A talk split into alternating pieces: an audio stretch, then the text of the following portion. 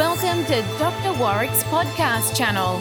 Warwick is a practicing cardiologist and author with a passion for improving care by helping patients understand their heart health through education. Warwick believes educated patients get the best health care. Discover and understand the latest approaches and technology in heart care and how this might apply to you or someone you love. Hi, my name's Dr. Warwick Bishop, and I'd like to welcome you to my podcast and videocast station. Today, I have the opportunity to speak with a patient, Dan, who's joined me to share with us his story. Hi, Dan, welcome. Hi, Warwick, and it's nice to be here.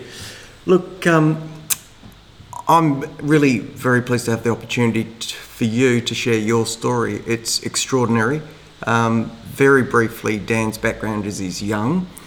He's uh, had coronary artery bypass grafting, and he's now sitting here having a cup of coffee with me. And now we're going to dig in and get some more details around that. So, Dan, tell us a bit about yourself, your age, where you live, your kids, and what you do. Yeah, so I'm uh, 45 years old, live at Clifton Beach in Tasmania. A young family, a 11 year old daughter, 13 year old son, um, an engineer, from a, have a construction background, and uh, I'd say I keep myself reasonably fit, do a lot of long distance running, surfing, water sports, and uh, the furthest thing from my mind was uh, open heart surgery. So I'll let you in on a secret, guys. Um, Dan and I have just been for a run, and uh, it'd be fair to say uh, he showed me a clean pair of heels for most of the way. But it's quite possible that uh, we wouldn't have been able to undertake the run we just did if things had gone differently. So, Dan, do you want to just share with me your journey and what what's brought you to where we are right now? Yeah, I um, started last year. I play what I call old man soccer. It's at a slower pace than uh, back in my younger days, but it's still a pretty competitive little game. And um, I was playing, it was back in September, um, and just after the game, the keeper of the other team had a heart attack.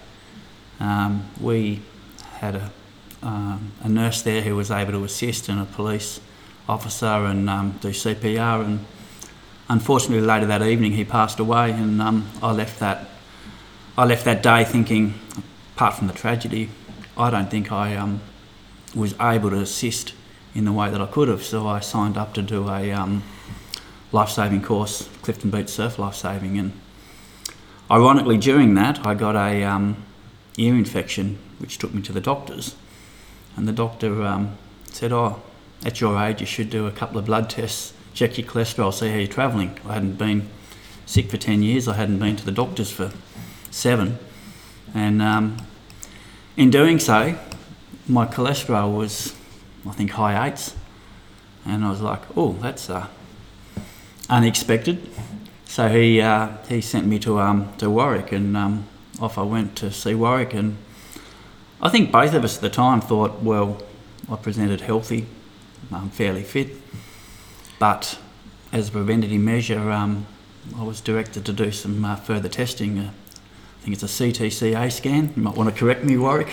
So uh, when you came to see me, Dan, as far as I recall, you- no history of smoking and no, real history of um, premature coronary disease within the family.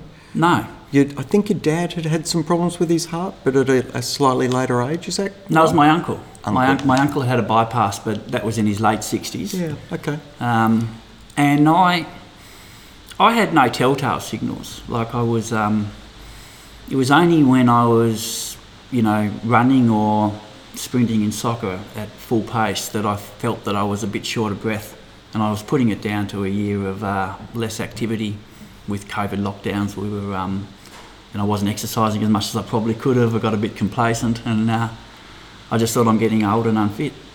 That was my only telltale. So for those who are um, listening in and don't have the uh, benefit of uh, video for this, we're not we're not actually doing it by video. But uh, Dan is a tall, slim-looking figure. Uh, in no way does he look uh, an unhealthy specimen, and uh, it would be fair to say that he looks like an unlikely candidate for anything to go wrong. When he came to see me, he asked about risk exactly based on the background that he shared. And um, we talked about trying to be more precise, either just treating his cholesterol, which was high, or doing some imaging to try and find out what was going on with his heart and be most precise about next steps. It would be reasonable to say that Dan's risk profile would be low based on current risk calculators. But because of the raised cholesterol, he'd be considered low with risk enhancers, and so a reasonable candidate to have a conversation about CT imaging with.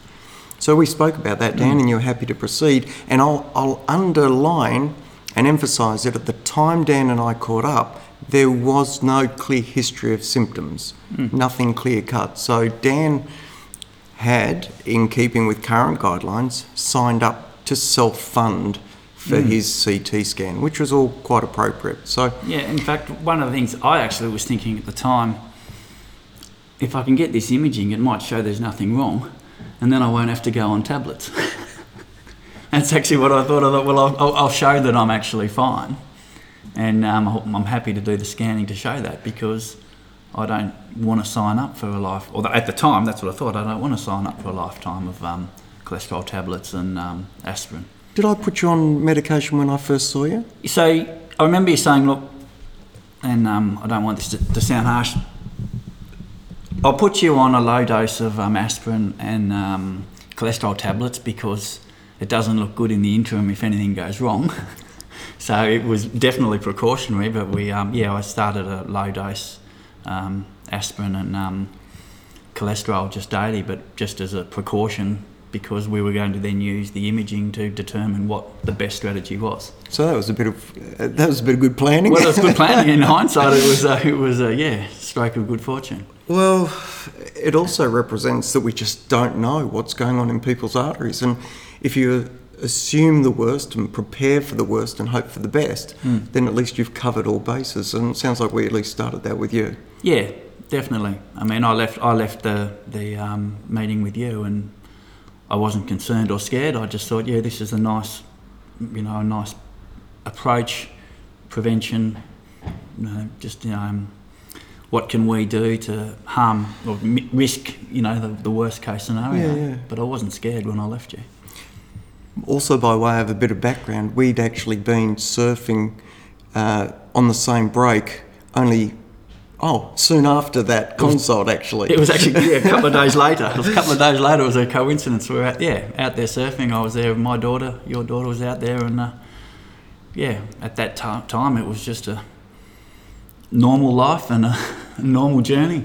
So, uh, what I was going to say to you is that after the consult, apart from us surfing together, what do you remember uh, your journey after our consultation? What happened next?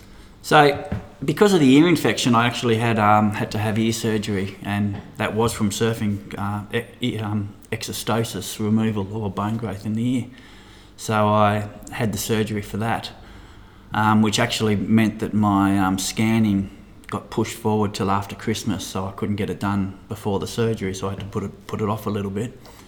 Um, and in that month, this was in November, late November, early December. So in that month of recovery from my ear surgery, I felt that I was not as fit as I had been, and I, if I was doing even some walking or something, I was getting short of breath, and I just thought, oh, this is this surgery's really knocked me around. And I um, remember trying to start running just after Christmas, doing a few short runs, and got short of breath within one or two k, and I'm like, this is this is not normal for me. And um, just after the New Year's, I was running with my wife and just up a shallow hill, a small hill, and about three or four hundred metres in, I had to stop and walk. And I thought, that can't be just, you know, a lack of fitness. Um, and that was the first time, so that was early January, that was the first time that I'd ever thought, oh, there might be something going on. And um, about a week, Because this is for a 44 year old bloke who's basically got a history of running regularly, has run a sub three hour marathon, surfs regularly, looks after themselves, and you couldn't run up a gentle slope with your wife. Yeah, well, that was it, and that was, and yeah, I'd never ever experienced like that kind of fatigue. Um, but even still, even still, after stopping to walk, I was hundred percent fine. So, if I was running, that was the only time I had even the slightest symptom. Um, so if if I was sitting on the couch, I'd have been none the wiser. And then, and then when was your um, then when was your uh, scan after that?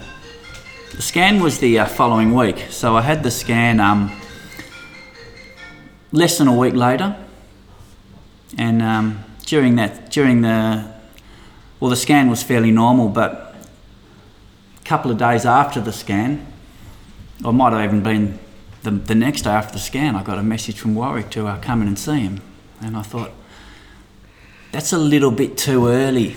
I was thinking I don't really want to hear from the doctor within 24 hours of the scan. So uh, when I report these scans, I look at them, and if there are potentially high risk features or suggestions of any narrowings, we try and bring people in sooner rather than later. And often my staff are excellent at sort of saying, We've just had a, a vacancy pop up. Would you be interested in coming a bit sooner? Because the last thing we want to do is create fear and terror. So, Well, that's right, but um, coincidentally, my brother had just had a scan, I think even the day before, and I'd said to him, Oh, have you got a message to go and see Warwick? And he said, uh, No. I'm like, Oh, that's disappointing. well, well, we might take the uh, stress test, coming in for the stress test as a natural break. We'll take a pause there and look to come back maybe for part two, if that's okay with you, Dan. Yeah, happy. All right, so um, that's part one of Dan's journey through coronary artery bypass grafting as a man at 44 years of age. He's now turned 45 during the time of rehab, I might add. We're going to come back with um, part two and uh, stay tuned. I hope you found this interesting, informative, and uh, you appreciate the sharing. Take care and bye for now. You have been listening to another podcast from Dr. Warwick.